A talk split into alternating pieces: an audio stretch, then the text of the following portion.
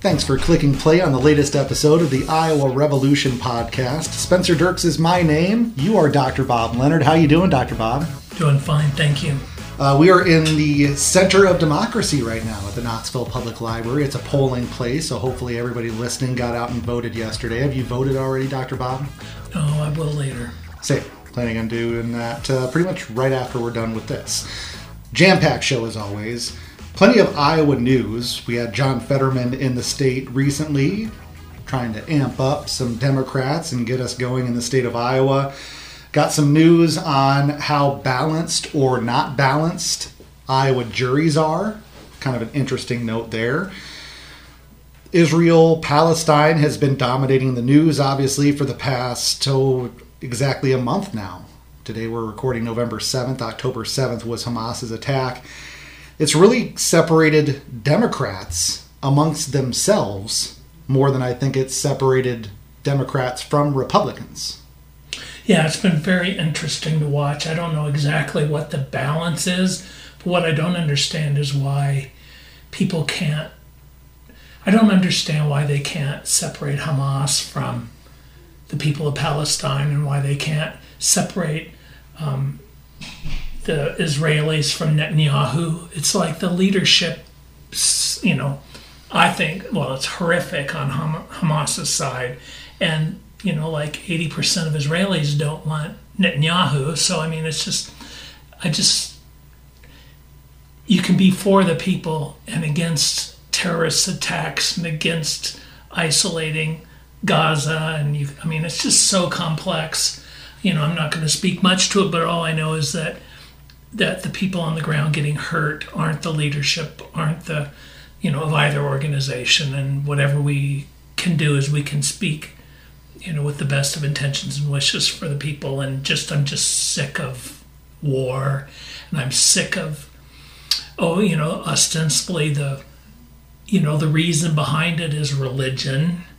But think of all the big money dogs that are profiting off of this war and profit off of all wars and and manipulate the religious beliefs of people to pit them against each other. And so it's you know it's bigger than religion. It's oligarchs and money and power and control. And it's you know it's I'm listening to you know the Billy, the remake of the Billy Joel song um, I forget the person. We didn't that, start the fire. Yeah, we didn't start the fire, and Right.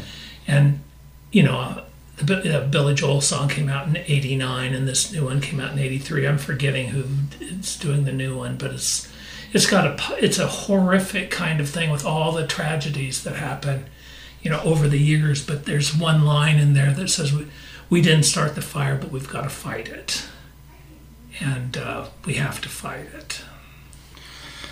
I feel like that war is already done, but we'll get to that in a little bit. We're also going to talk about Governor Reynolds. We've discussed many times whether or not she would officially declare her support for Ron DeSantis. She has done that. We have basically surmised that she has already. I mean, she went to the Iowa versus Iowa State game with Ron DeSantis. If that's not an endorsement, I don't know what is. But she has made it official. We'll also get Trump's comments about kind of his response to her throwing her support behind Ron DeSantis. Mike Johnson, we discussed him last time. He's the new Speaker of the House. Just an odd bird. very strange guy. So we'll get to a very strange story towards the end of the podcast. Top five product mascots is the top five today. There's a lot of very good ones. There's a lot that didn't make the list. So I'd be interested to see if you think I whiffed on some of these. But I think I got a pretty top, uh, solid top five. You do. All right. We'll start off. This is from the Cedar Rapids Gazette. Iowa Democrats gathered in Altoona Saturday night for a sold out fundraising event. Local party leaders spoke to the group at the annual Liberty and Justice celebration. Through community events and stories, the hope is to re engage voters and encourage more people to get involved with the party and run for office. Iowa Democratic Party Chair Rita Hart said she hopes to unite the party and win more races in 2024. Quote, we're going to keep the story of Iowa Republican shortfalls and amplify our Democratic candidates to elect more Democrats up and down the ballot, Hart said. The night's featured speaker was Senator John Fetterman from Pennsylvania. He talked about the state of Congress and took jabs at Republican presidential candidates. Fetterman also encouraged Iowa Democrats to follow a similar strategy to his Every County, Every Vote campaign and invest in the party's attention in rural areas. He said the party didn't need to flip deep red counties, but instead, quote, reach the reachables. Fetterman also emphasized that Democrats should throw their support behind President Joe Biden. He said Democrats who are critical of the president, quote, might as well write a check for Trump, end quote. I think that's true. And good for him. I've always liked John Fetterman, well, as soon as I became aware of him. And I think that, you know, he's a very powerful, uh, you know, senator, and I think that he's got a lot going for him. It's sad that he had the health issues that he had, but and then the Republicans are all over him for health issues, and Right. you know, and it's mental health issues, and just you know, so cruel rather than you know, letting the guy you know just work through these issues and you know, and stomping when he's down. It's just is part of what they do, but I don't know. I think he's heroic. I think that I almost went to the event. I ended up not at the last minute, but he's right about um, you know every, you know getting in every county and trying to get every vote. And for a while, Democrats haven't really invested in rural Iowa, thinking they can win with just Polk County and Dallas County and and Johnson County, and maybe pick up one more. But that was a big mistake and set us behind. The mistake is giving up. And I feel like the Democrats several years ago gave up on Iowa. The nationwide leadership we talked about, what was his name? Perez. Tom Perez, Tom Perez. destroyed the Democratic Party in Iowa with his botched caucus rollout, with using the new technology, not having people trained correctly. And I think just in general, the Republicans are more of a grassroots party in Iowa because they stay in the grassroots. It's, it's sort of similar to me between like if you're a John Deere guy or a Case IH guy, or if you're a Ford truck driver or a Chevy truck driver. It's that sort of split between if you're a Republican or a Democrat in the state of Iowa. Being a Democrat in Iowa, I think you're looked down upon. You certainly don't feel at home often. You feel left behind by the nationwide party. It doesn't seem like anybody campaigns in areas around here. We see all sorts of Republicans campaigning, especially in Pella in Marion County, but we see all sorts of Republicans visiting Knoxville, Pella, smaller communities throughout the state. And it does seem like, I mean, this event was held in Altoona. I'm guessing it's a, a yearly thing, but how are you supposed to be talking about attracting rural voters when you're at some convention center next to Adventureland? Yeah, well, the, th- the, the fact of the matter is Democratic policies are in rural America every day. True. You know, Obamacare, the GI Bill, Medicare, Medicaid, Social Security. So Democratic policies are here every day. And the Republicans want to destroy most of them. They want to destroy Medicare, they want to destroy uh, Social Security, and they'll say, oh, yeah, Social Security is going to be bankrupt. Well, it's not if you just index it to income, you know, it'd just be over. And so, but they don't want to do that to make the rich people pay more or get less. But anyway, Democrats are there every day in rural America.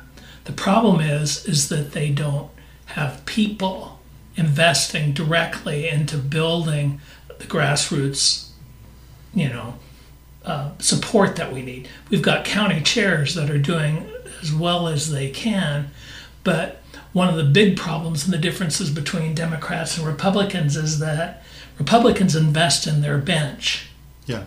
where the you know. Well, you know, I think I've told this story before. We had a candidate that went that decided that the Republican Party was bad. It was a local Senate candidate and thought that he might be able to change it from within. And so he went to the Republican Party and he said, I'm thinking about running for office as a Republican. And they said, Well, okay, here's what you got to do one, two, three, four, five. Here's the policies you have to support. And he said, Well, I can't support this policy. And he said, Well, we're not going to support you.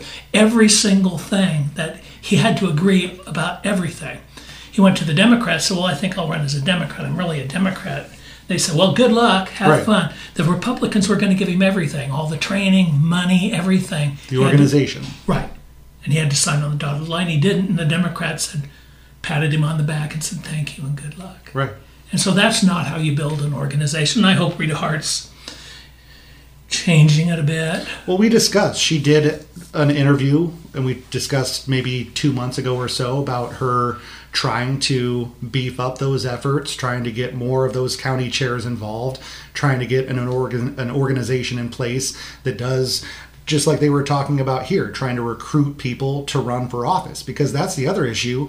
There's a lot of times where we don't. There's only a Republican to vote for. There, there is no Democratic challenger in a lot of these areas, and if they are, it's not a good challenger. You know, it's somebody that they're basically throwing to the wolves.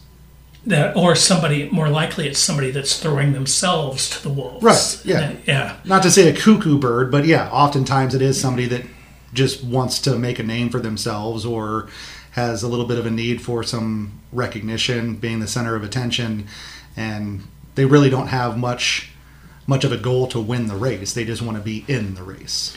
Well, and I've written about this before, but look what they did with Kim Reynolds.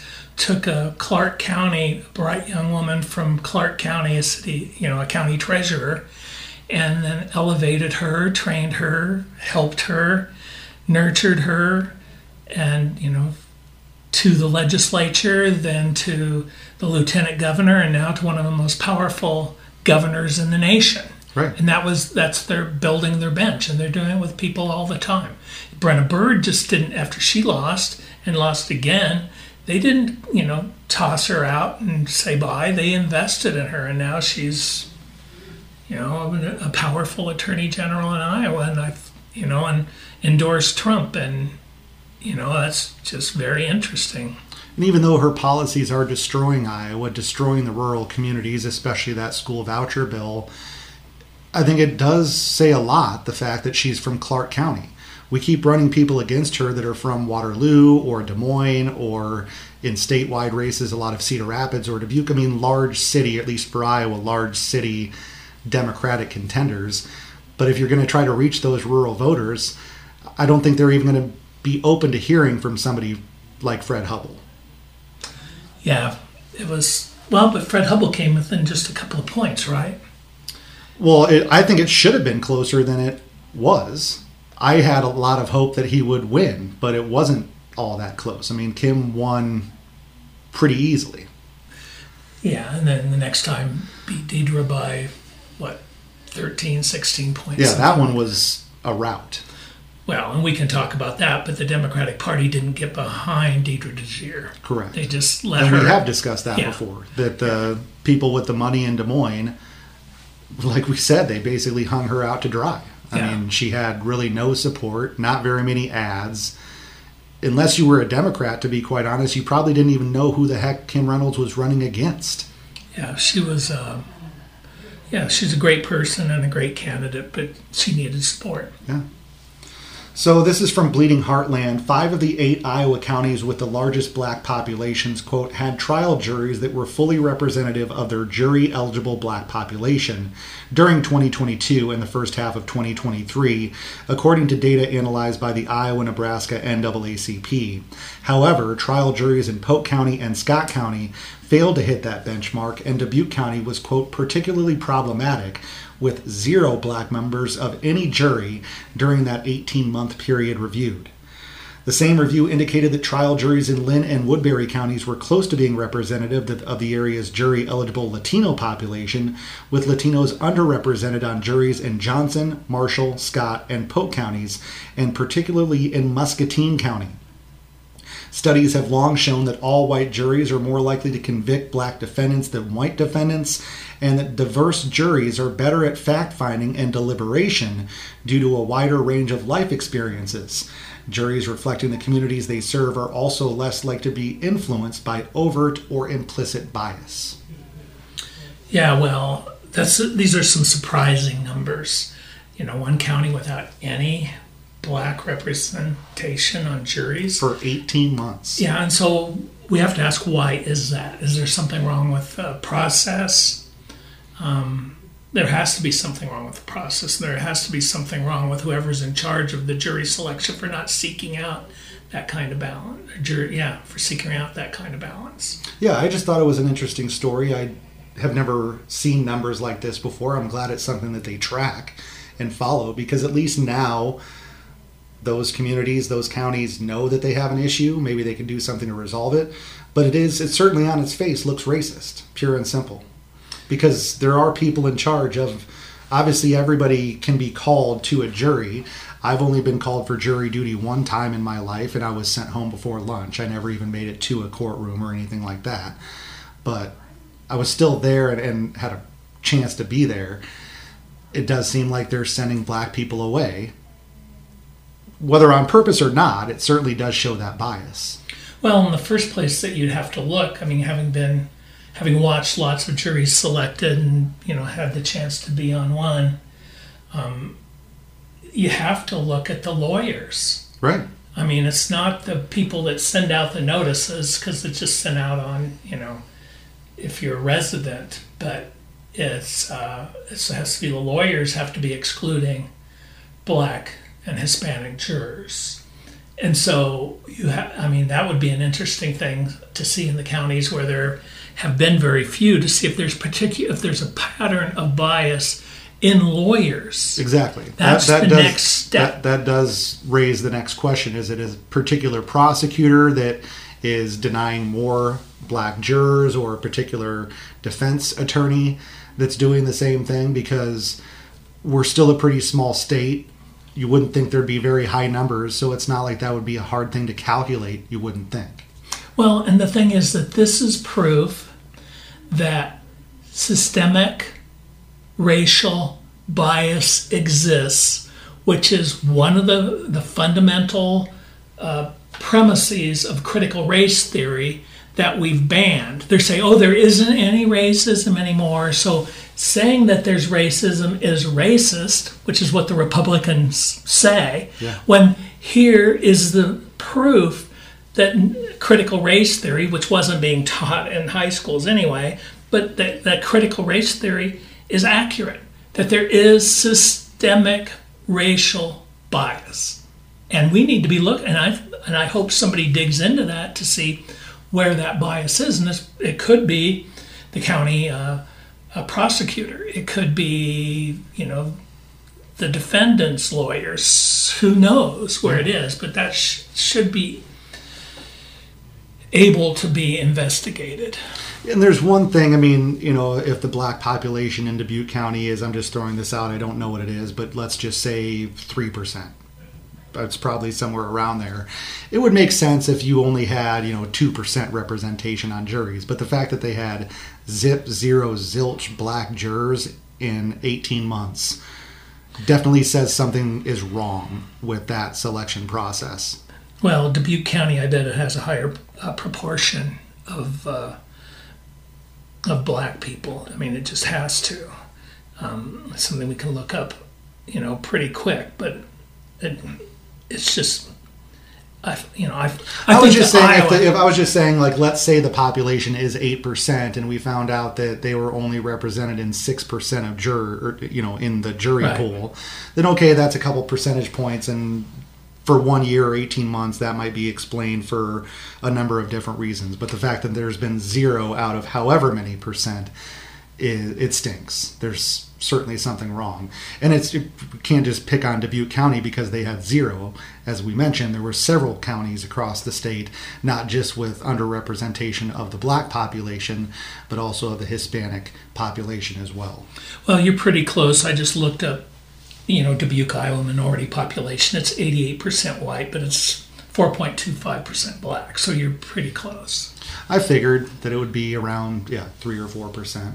I would imagine that that would be the statewide percentage for the black population in the state of Iowa, somewhere between yeah. three and five percent. Yeah. So we mentioned Israeli-Palestinian war, kind of throwing a wrench into the Iowa Democratic Party. This is from the Daily Iowan. University Democrats at Iowa told the Daily Iowan that they don't plan to resign following calls for their resignation by the Iowa Democratic Party after the group released a statement Wednesday night on the Israel Hamas war. And this is the leadership that was talking to the Daily Iowan. This comes on the second day of a back and forth between the University Democrats at Iowa and the Iowa Democratic Party over the University of Iowa student group statement All three representatives said for now they will not be satisfying the request of the Iowa Democratic Party by resigning from their positions. Treasurer Matthew Charles added that the organization posts about a multitude of issues that the Iowa Democratic Party doesn't usually address. Charles said following the release of the original statement at 12:10 p.m. last Wednesday, which included the line that some find controversial, quote, "May every Palestinian live long and free from the river to the sea," end quote. The UI Democrats representatives received calls from Iowa state representatives over the concerns of the broad interpretations of the line from the river to the sea has been known to be associated with both genocide and Palestinian solidarity. It is in reference to the Jordan River, which acts as a border for Israel to the east, and the Mediterranean Sea, which lines the coast with the western border of Israel. I saw that controversy. Obviously, it was on Wednesday of last week, so we had already recorded our podcast, but I wanted to remember to talk about this because to me, Rita Hart and the Iowa Democratic Party are shooting themselves in the foot to attack and then to ask for the resignation of your young Democratic leaders when most young Democrats probably agree with the UI Democrats. Well, and I'm not saying they have to endorse what they said, but if they would have just, I don't know. To me, it it they're they've created a controversy where there probably was none. Well, I want to know how if those kids knew the meaning of that statement. Well, there's several the different meanings of of that yeah. statement. So yeah, I don't, I don't know if you had to be so heavy-footed on it. And there, you know, and there are a variety of opinions in the Democratic Party about it. But yeah, I don't know. I read into it, but I don't know the circumstances. I haven't talked to anybody involved. I don't know why the Democratic Party. I think that it would have been a, a I would have probably used it as a teaching moment. Exactly. Why can't you just call up these leaders and say, "Hey, let's get a Zoom meeting together and discuss what our issues with this statement Yeah. are," and then you can listen to us, and whether or not you agree with us or not, let's show some sort of united front in this very complicated issue. Yeah, let's work through this together. And if we, you know, are on the same page, fine. If not, if we're on different pages, well, you know, there you go.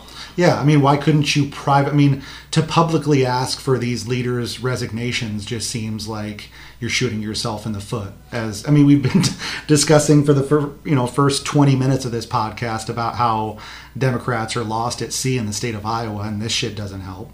No, I don't think it helps either. And it just draws more attention to it. Yeah, the divides. Yeah. Well, and, you know, and I guess this is what happens when you have a big tent party, too. You Right. have, you know, um, but I, I don't think you make things better by doing things publicly rather than trying to sort them out and figure them out. And I think you and I think you and I are of the same mind in that I am not an expert on Israel or Hamas or Palestinian versus Israeli territory. I don't think you probably are either. But that's exactly my point. These students at the University of Iowa, I'm not exactly sure what their background is, but they may just be underinformed like we discussed. I mean, maybe they don't know the history of that. Maybe they saw a meme or were watching TikTok and thought, okay, that's a catchy slogan, and they don't know the history of it. But again, to call publicly for their resignation, publicly rebuke them for posting something on social media that I don't know how many followers they have, but I don't think it's that. To me, they made a mountain out of a molehill and are muddying waters that are already really freaking muddy because I don't know exactly. I mean, obviously, it's easy to pick a side between Israel and Hamas. Hamas is a terrorist organization. But you also, the more you hear and learn what Israeli defense forces have done to the Gaza Strip, it becomes harder to stay on their side as well. Well, right. And we're not experts. Right. None of us are. And, Which know, is why I've tried to avoid talking about it too much. I mean, obviously, I brought this up more in the context of how it's separating the Democratic Party right now. But yeah, I've tried to avoid talking about it because I don't want to say something that I regret, even though I wouldn't purposely try to do that. You know what I mean? No, I understand. But Republicans would never have that divide. yeah, they just spout shit off and Yeah. anything goes. any you know any silly, ridiculous, evil cruel thing is fair game for them. Right. But no, we have an actual conscious. But that's the thing we've discussed. I mean, we could have turned this into a constructive learning experience for everybody and a way for all of us to come together. Maybe not agree on how we solve the issues, but at least have a common agreement of what we want to, how we want to portray ourselves publicly. I think Well- there is importance in having a united front on something like this. Well- Maybe not a united front again in, in terms of who you're who you're behind or who you're rooting for sounds just too juvenile, but I think you get my point. A united front in the fact that we're we are in this together and we will have discussions at a, as a party together and then make decisions. Well, did the Iowa Democratic Party release a nuanced statement on this? That the, No. that the state or that the you know the University of Iowa. No, they Democratic- basically called the the University of Iowa Democrats genocidal. Is what they is what the response was. Yeah, I don't think so. But if they don't provide guidance, where do the college kids? How do they know how to? How do they know they don't have a framework, a set of of guiding principles? Again, this goes back to what we discussed right at the top of this podcast of just the lack of organization, the lack of communication among and this is party leadership. And we're talking about the largest public university in the state with probably the largest college group of young Democrats, and you're fighting with your state party about something that's very, very serious, too. This isn't some quibble about some, you know, monetary policy or something like that. This is blood and soil. Yeah, Yeah. I don't. Yeah, I don't know. I don't know what the kids know. I don't know their purpose. I don't know. Yeah, I just know that a. I think this does bre- it, yeah, and I think this does also go to a national level too, where this is not seemingly helping Joe Biden. There's a lot of young Democrats that are not on Israel's side. Yeah. Well, they can be on the side of the Israeli people. I mean, it's It's hard to- eighty percent of people. I understand that, but it's hard to separate. I mean, Donald Trump was my president, and I don't know how many people that live in Canada or France or fill in the blank country would have excused me as an American for what Donald Trump did. Just like I don't know if we excuse Russians for what Vladimir Putin does. Well, I do. I know you do. And I I mean I to a certain extent do myself, but the leaders of a nation or the leaders of a party or the leaders of a, a terrorist organization are the leaders for some reason. Well, And especially in a democracy like we like to call ourselves, we probably have a a bigger say in who those leaders are than Hamas or certainly the Russian people. Well, yeah, there isn't a real election in Russia. There hasn't been an election in um, Palestine in nearly 20 years. There hasn't. And the, I don't know if there's been a fair election for several years anyway in Israel. Right. I mean, yeah, I don't know. Let's yeah. let's move on before we get ourselves into trouble. This is from let's get into some caucus news. This is the Cock Talk segment. This is from the Cedar Rapids Gazette. With Ron DeSantis trying to pull out a strong finish in the Iowa Republican caucuses just about two months away, he scored a rare endorsement Monday from a sitting Iowa governor during a presidential primary. The question now is whether Iowa Governor Kim Reynolds' endorsement of the Florida governor will have an impact on the primary in this first in the nation caucus state, where, as is also the case nationally, former President Donald Trump has consistently held a commanding leads in polls over DeSantis and the rest of the field. Reynolds officially endorsed DeSantis during a campaign rally Monday night at an event center in Des Moines. Quote, To be quite honest, he is one of the most effective leaders I have ever seen, Reynolds said. Quote, We need someone who will fight for you and win for you, someone who won't get distracted but will stay disciplined, who puts his country first and not himself. That leader is Ron DeSantis, end quote. And you can kind of read between the lines and won't get distracted, will stay disciplined, puts his country first, not himself. I mean, those are pretty obvious digs at Ron DeSantis' main challenger, Donald Trump. Yeah, it's going to be interesting to see if this means anything. Um, if if Reynolds really wanted to, you know, come out for somebody that had a better chance of winning, she should have come out for Nikki Haley because she's on the rise. DeSantis is falling. But at the same time, she's built a very good relationship with the DeSantis family. Casey DeSantis and she sat together. I saw them, you know, sitting together at the pro Putin Freedom Summit that Bob Vander Plaats, you know, organized that let the disgraced Tucker Carlson moderate and uh, they just looked like old girlfriends. Yeah. I mean, they just like BFFs forever, and they just really hit it off. Those two women, and Casey DeSantis was up here when. Uh, oh, Kim Reynolds' husband, the first dude, was di- you know shortly after he was diagnosed with cancer.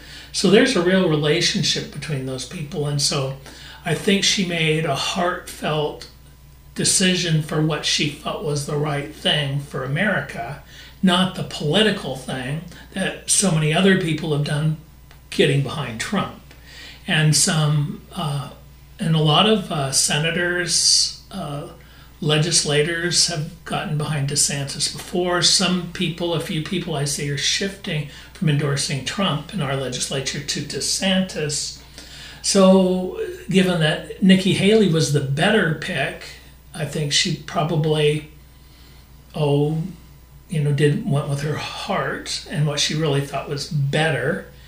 Um, not that it would be better, but I just think that Ron DeSantis would be better at destroying democracy than Trump has been. So, you know, I'm fearful for that. But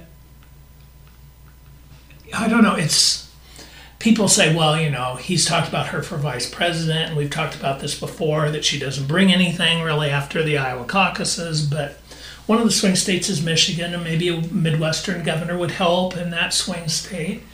Um, I some people have said, well, maybe it's a nice ambassadorship. Maybe she should be Secretary of Ag, you know, Interior, you know, who knows. But, you know, her husband has cancer. I hear she doesn't want to, she didn't want to replace Grassley, you know, in the Yeah, Senate. we discussed before. Yeah. It didn't seem like she, with her choices and decisions so far, it does seem like she is comfortable being the Iowa governor for as long as she wants to do that. And after that, I don't think she'll stay in politics. I could see her just retiring to Clark County. well, um, she's building a nice big new house in Clark County. Right. So, Yeah, that doesn't seem like something you would do if you had plans on moving to Washington, D.C. well, it'd be a nice place to come home to. Sure. but I don't know. I just don't see her, you know, in the Beltway. But I didn't see her as being, you know, when I first interviewed her when she was running, you know, for lieutenant governor. I never thought she would be this powerful or effective.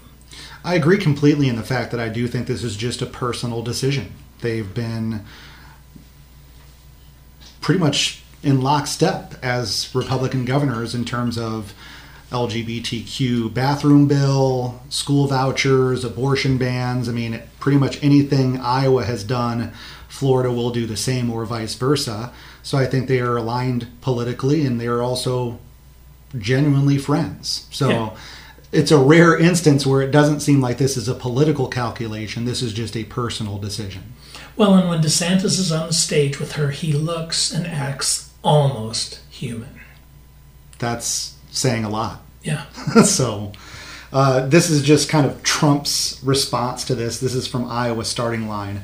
Quoting Trump on Truth Social, quote, if and when Kim Reynolds of Iowa endorses Ron DeSanctimonious, who is absolutely dying in the polls both in Iowa and nationwide, it will be the end of her political career in that MAGA would never support her again, just as MAGA will never support DeSanctimonious again, Trump wrote. Continuing to quote, Two extremely disloyal people getting together is, however, a very beautiful thing to watch. They can now remain loyal to each other because nobody else wants them, end quote. He used three exclamation points there. In another Truth Social post, Trump shared a screenshot of a morning consult poll that listed Reynolds as America's most unpopular governor, followed by DeSantis as the second most unpopular governor. Both won re election by large margins in 2022. By the way, that's a nationwide poll. Kim Reynolds is very popular in the state of Iowa. Yes, She's just not popular nationwide. Same thing with Ron DeSantis. And I don't think his popularity has grown much in Florida since he started his campaign for president. But Kim Reynolds, I think, still has a lot of strong support in the state of Iowa. But this is almost like a divorce and then, you know, a remarriage almost, where Kim Reynolds was doing whatever Donald Trump would want. She campaigned with him several times, both in 2016 and 2020, and was in lockstep with him up until Ron DeSantis entered the race. So, what does this do to those supporters that were both Donald Trump and Kim Reynolds supporters? Who do they it- go with? I don't think it matters. I don't. They can like them both. I mean, they.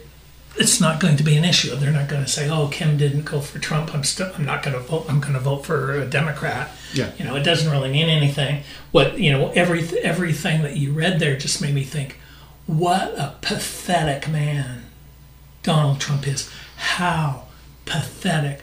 What a child.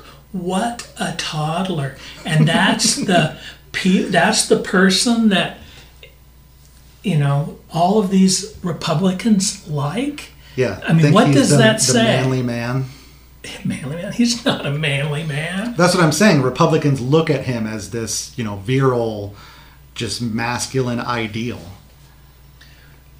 It's just absurd. I know. It's just- I mean, I know that I'm getting the look of you of, of that is absurd. I'm just saying that what other explanation is there for all this art that I see of Donald Trump with his shirt off and drawn in pecs and six packs and has three tanks behind him and he's holding an AK-47 and there's eagles and American flags and you've seen what I'm talking I've about. seen, yeah, I've seen. I've talked to the people that sell it too, but it's yeah, it's just ridiculous. It it's it's cosplay.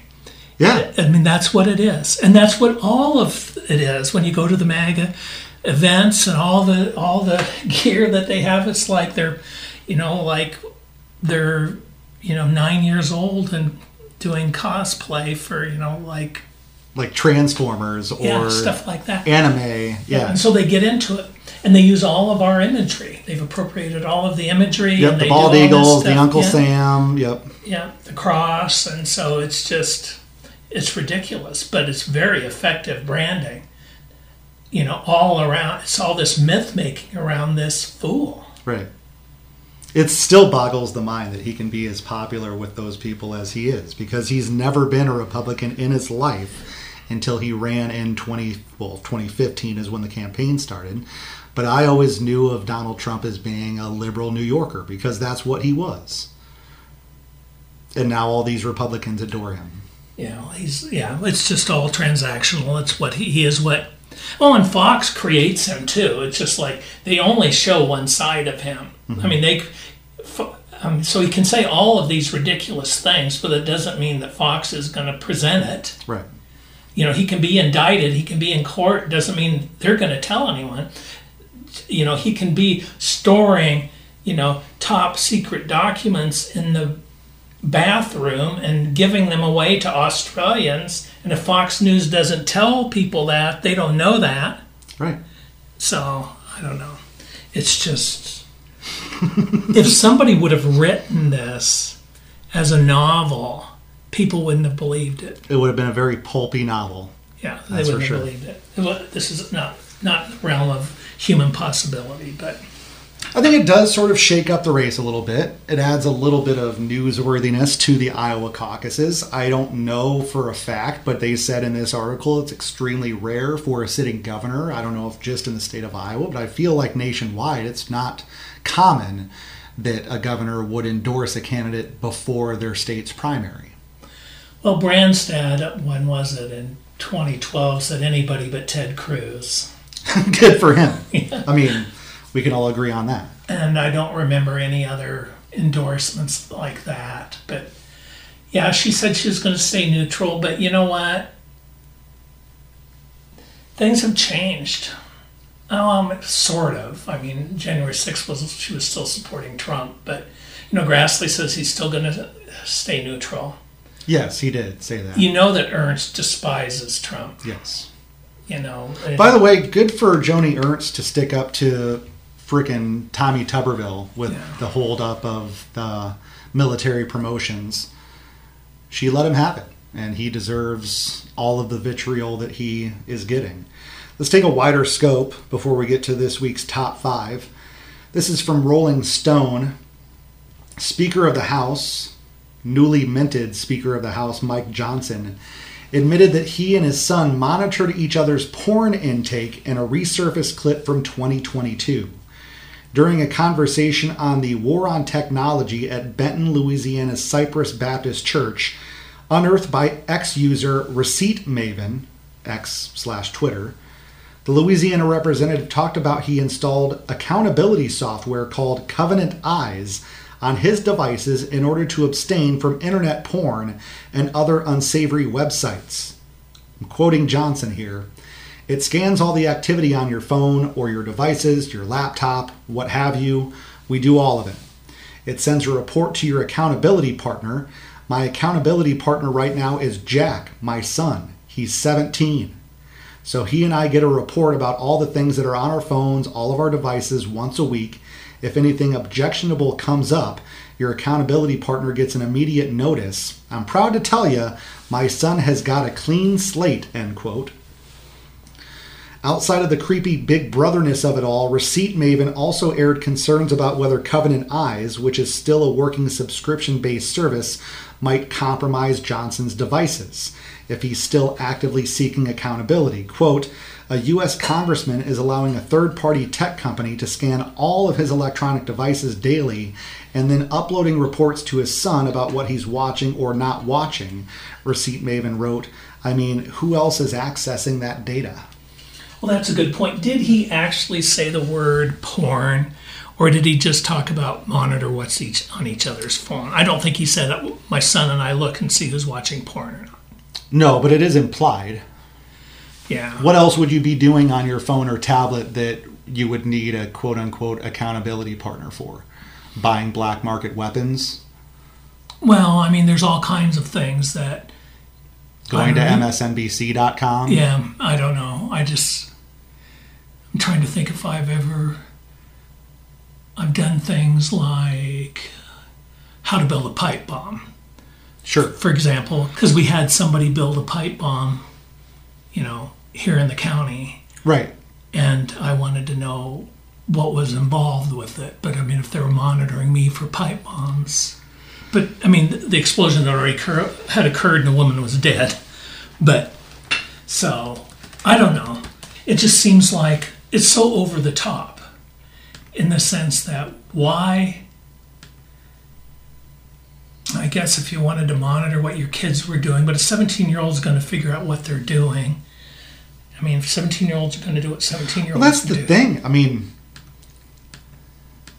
Mike Johnson might be clean, quote unquote, but his 17 year old son, if he's going to be looking up porn, he's just going to do it on a phone that is not part of Covenant Eyes or on a laptop that's not hooked up to his account. And he can probably turn it off or whatever. I don't care. The scarier part about this is this is small. I mean, it says that he's just sort of a weird, pervy guy. Very weird. But why does he have no bank account? How can somebody have no bank account? He says he's a person of modest means. Everybody has a bank account, right? Yes. How can he not have a bank account? Where's the money coming from? Is his, is his church paying for everything? And his views on women and his views on, oh, LGBTQ people, that bothers me more than his accountability partner as his son. And that he was an insurrectionist. He's the main person, you know, supporting Trump.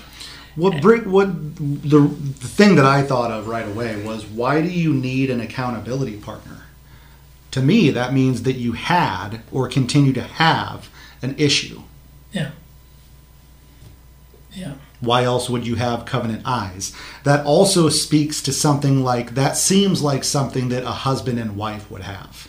Maybe the husband or wife has been chatting with people online, you know, people of the opposite sex. So they want to make sure that they're not emailing these people or having conversations.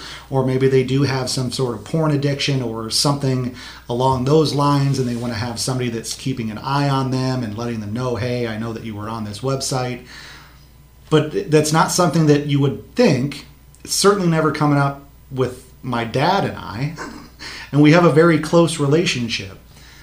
I just can't imagine that being brought up out of the blue of, hey, I saw this website. You want to be my accountability partner? Yeah. I would tell my dad no, by the way, too. Right. Like, find somebody else. I don't want anything to do with. I know there's accountability partners in the business world. And it's people that you talk to about decisions that you're making, any challenges that you might have. But in terms of use of the internet, I don't So, so yeah, I I googled Covenant Eyes, and it comes up from the Apple, like the Apple Store. Covenant Eyes, quit porn now, 17 plus, App Store. So that's what they're, literally what they're about. about.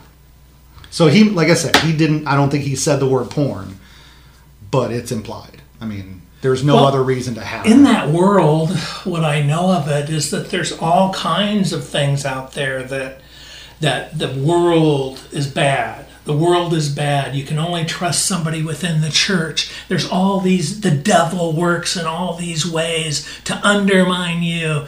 And so but there's the devil is out there. There's all these temptresses out there and that and that you have to, you know, guard yourself and protect yourself from that evil world out there and it's like Holy cow, maybe I better get something to protect me. I know there's an app that will protect me from the evils of the world. Yes, keep the devil away. That's it. That's it. We've just explained it. All right. Uh, anything else happened this week, or anything coming up that you want to chat about? It'll be interesting to see the results of the election. Yeah. You know, different things. I was going to ask you actually. Obviously, mainly local elections are going on, but are there any? I know that there was a ballot measure in Ohio about the. I think it was the 15 week abortion ban. Was there anything else that you had seen? I saw that there were several things that the media was watching. It's going to be interesting to see school board races across the country. Yes. Uh, here locally, we'll see if uh, what's happening with uh, oh, the Pella Library, and there was an initiative, you know, trying to make you know pull the um, the library board pull control of the library off the library board and give it to the city council, and it would be the only, and Pella would be the only, uh, the second um, library in the state to have that. Why do you have that? Well, because you have to have a, you can't trust the city council. I think the city council in Pella right now would do a good job, but city councils in general, you can't trust to defend the library. You could have somebody, you could have people say, we're, you know, we don't need a library anymore. We've got an internet, which, you know, and I know our board of supervisors, most of them don't know, even know what a library does. One of them I know hasn't been in a library probably since, you know, 1969. and so they don't know the, what the library does. And so, but you, you need defenders of the library, and that isn't necessarily a city council. Yeah, that'll be interesting to Well, see. I mean, in Texas, they've closed all the school libraries. I didn't know that. Yeah, yeah. I don't know what the current state of it is, but the but the Greg Abbott appointed, you know, head of schools in Texas decided they don't need libraries anymore. So you can't trust city councils. You need library boards that are advocates for libraries. That have actually read books. Yeah, that have read books that frequent the library, that go there, that value it, that know That know li- the people that also frequent Right. the library and know what they want and need. and all the services the library provides. Here we are in the library recording our podcast Right. for free. Didn't have to rent a space. They've just Yeah. got a room that anybody can use. Yeah, and the library is you know for all of us. It Right. doesn't matter how much money you have, how little you have, your color, creed. It's the libraries for us all, and they need to be defended. Spencer's top five product mascots. Number five, Mr. Clean. He's pretty good. I like the cartoon version. When they went to a human actor, it wasn't as good anymore. Always prefer the cartoon Yeah. over the. Even when it comes to, you know, how Disney's making all these live action remakes. I've only seen one of them, I think, and that was Beauty and the Beast. I actually saw it at the Grand Theater in Knoxville. Was pretty excited to see it because I also saw the original animated in the theater and loved it. And the remake was god awful. It was like two hours and 15 minutes long, first of all, which I mean, obviously I'm an adult, but that's a kids movie. No kids movie should be over two hours, even close to two hours, really. They added new songs that were not very good. My point is, cartoons are always better than live action. Number four is the Energizer Bunny. Yeah, the Energizer Bunny is sort of cute. It's yeah, it's and the message is there, just keeps on going. Yeah, that's a good one. It's a great tie-in for a mascot. Just keeps going and going and going. right, and and it's clearly a battery operated thing. so, Exactly, like yeah. the little drum. Yeah, it's perfect. Number three is Joe Camel. Yeah, oh yeah, I forgot about Joe Camel, but yeah, he was interesting. I was a longtime Camel smoker, and yeah, Joe Camel. And he got trashed because kids liked him. Correct. Yeah. Yep, there is no Joe Camel anymore. Same thing with Marlboro Man. No more Marlboro Man. Well, the Marlboro Man didn't he lose his jaw and tongue and everything Yes, he due did. to cigarettes? Yes, he did. Yeah. So, but um, so See, no another, wonder another, another instance of why cartoons are better than the real thing. Because Joe Camel didn't have to worry about his jaw. No, um, why do they think? Why do they think that cartoons are only for kids? I mean, gra- the graphic it's art Correct. for yeah. everybody. Oh, and obviously The Simpsons has been popular Yeah. for 30 years now. Yeah. And Family Guy, I mean, there's all sorts of adult animation. So I don't know. I guess it's a entryway for kids to to like Mr. Clean and want to clean the house. I don't think it works that way, Dr. Bob. They'll start smoking because of Joe Camel, but I don't know if they're going to start cleaning because of Mr. Clean. It'd be cool if it worked that way. Uh, they will eat Kellogg's because of Tony the Tiger, number two, though. Yeah, Tony. Tony was good. Or maybe he still is. So I don't watch TV really, so I don't know if they're still. He's still around. Yep, Tony the Tiger is still out there in commercials. I just recently have seen him. Now, isn't it interesting? You know how we anthropomorphize animals to sell products. Yeah, especially cereals. You know, there's Toucan Sam and um, well, there's Keebler Elves isn't necessarily cereals, but it's targeted towards Yeah. kids, of course. You know, Yeah, coo- cookies cookies. Yeah, right. Yeah, all of those things. They're just sort of interesting. You And the, to, the rabbit tricks, you know, tricks are for kids, and the rabbit keeps rabbit trying to. Yeah, good. right. yeah, no, those are good. Number one. For some reason, this just always takes me back, but Jolly Green Giant is number one. Well, see, you know, ho ho ho, the jolly, like from, yeah. Well, I remember being young, young enough to think the Jolly Green Giant was real, I know. Agree. and it was just like, how amazing that is. There's this guy that cares so much about our corn, Right. and and it had a nice smile. He was a giant. He was larger than life. I mean, I was just all caught up in the Jolly Green Giant. Same. And I think I also Andre the Giant was very popular when I was growing up, especially when I was very young, like the late mm-hmm. '80s, early '90s. So I also, for whatever reason, shouldn't say for whatever reason, they're both giants, but I have them conflated in my mind. I can't really think of the Jolly Green Giant without thinking of Andre the Giant. And I also love Andre the Giant. He was one of my favorite wrestlers. So it just takes me back to my childhood for whatever reason. Mine Even though he's also still around, but I still just think of being a, a small kid when I think of the Jolly Green Giant. Me too, and he was so friendly.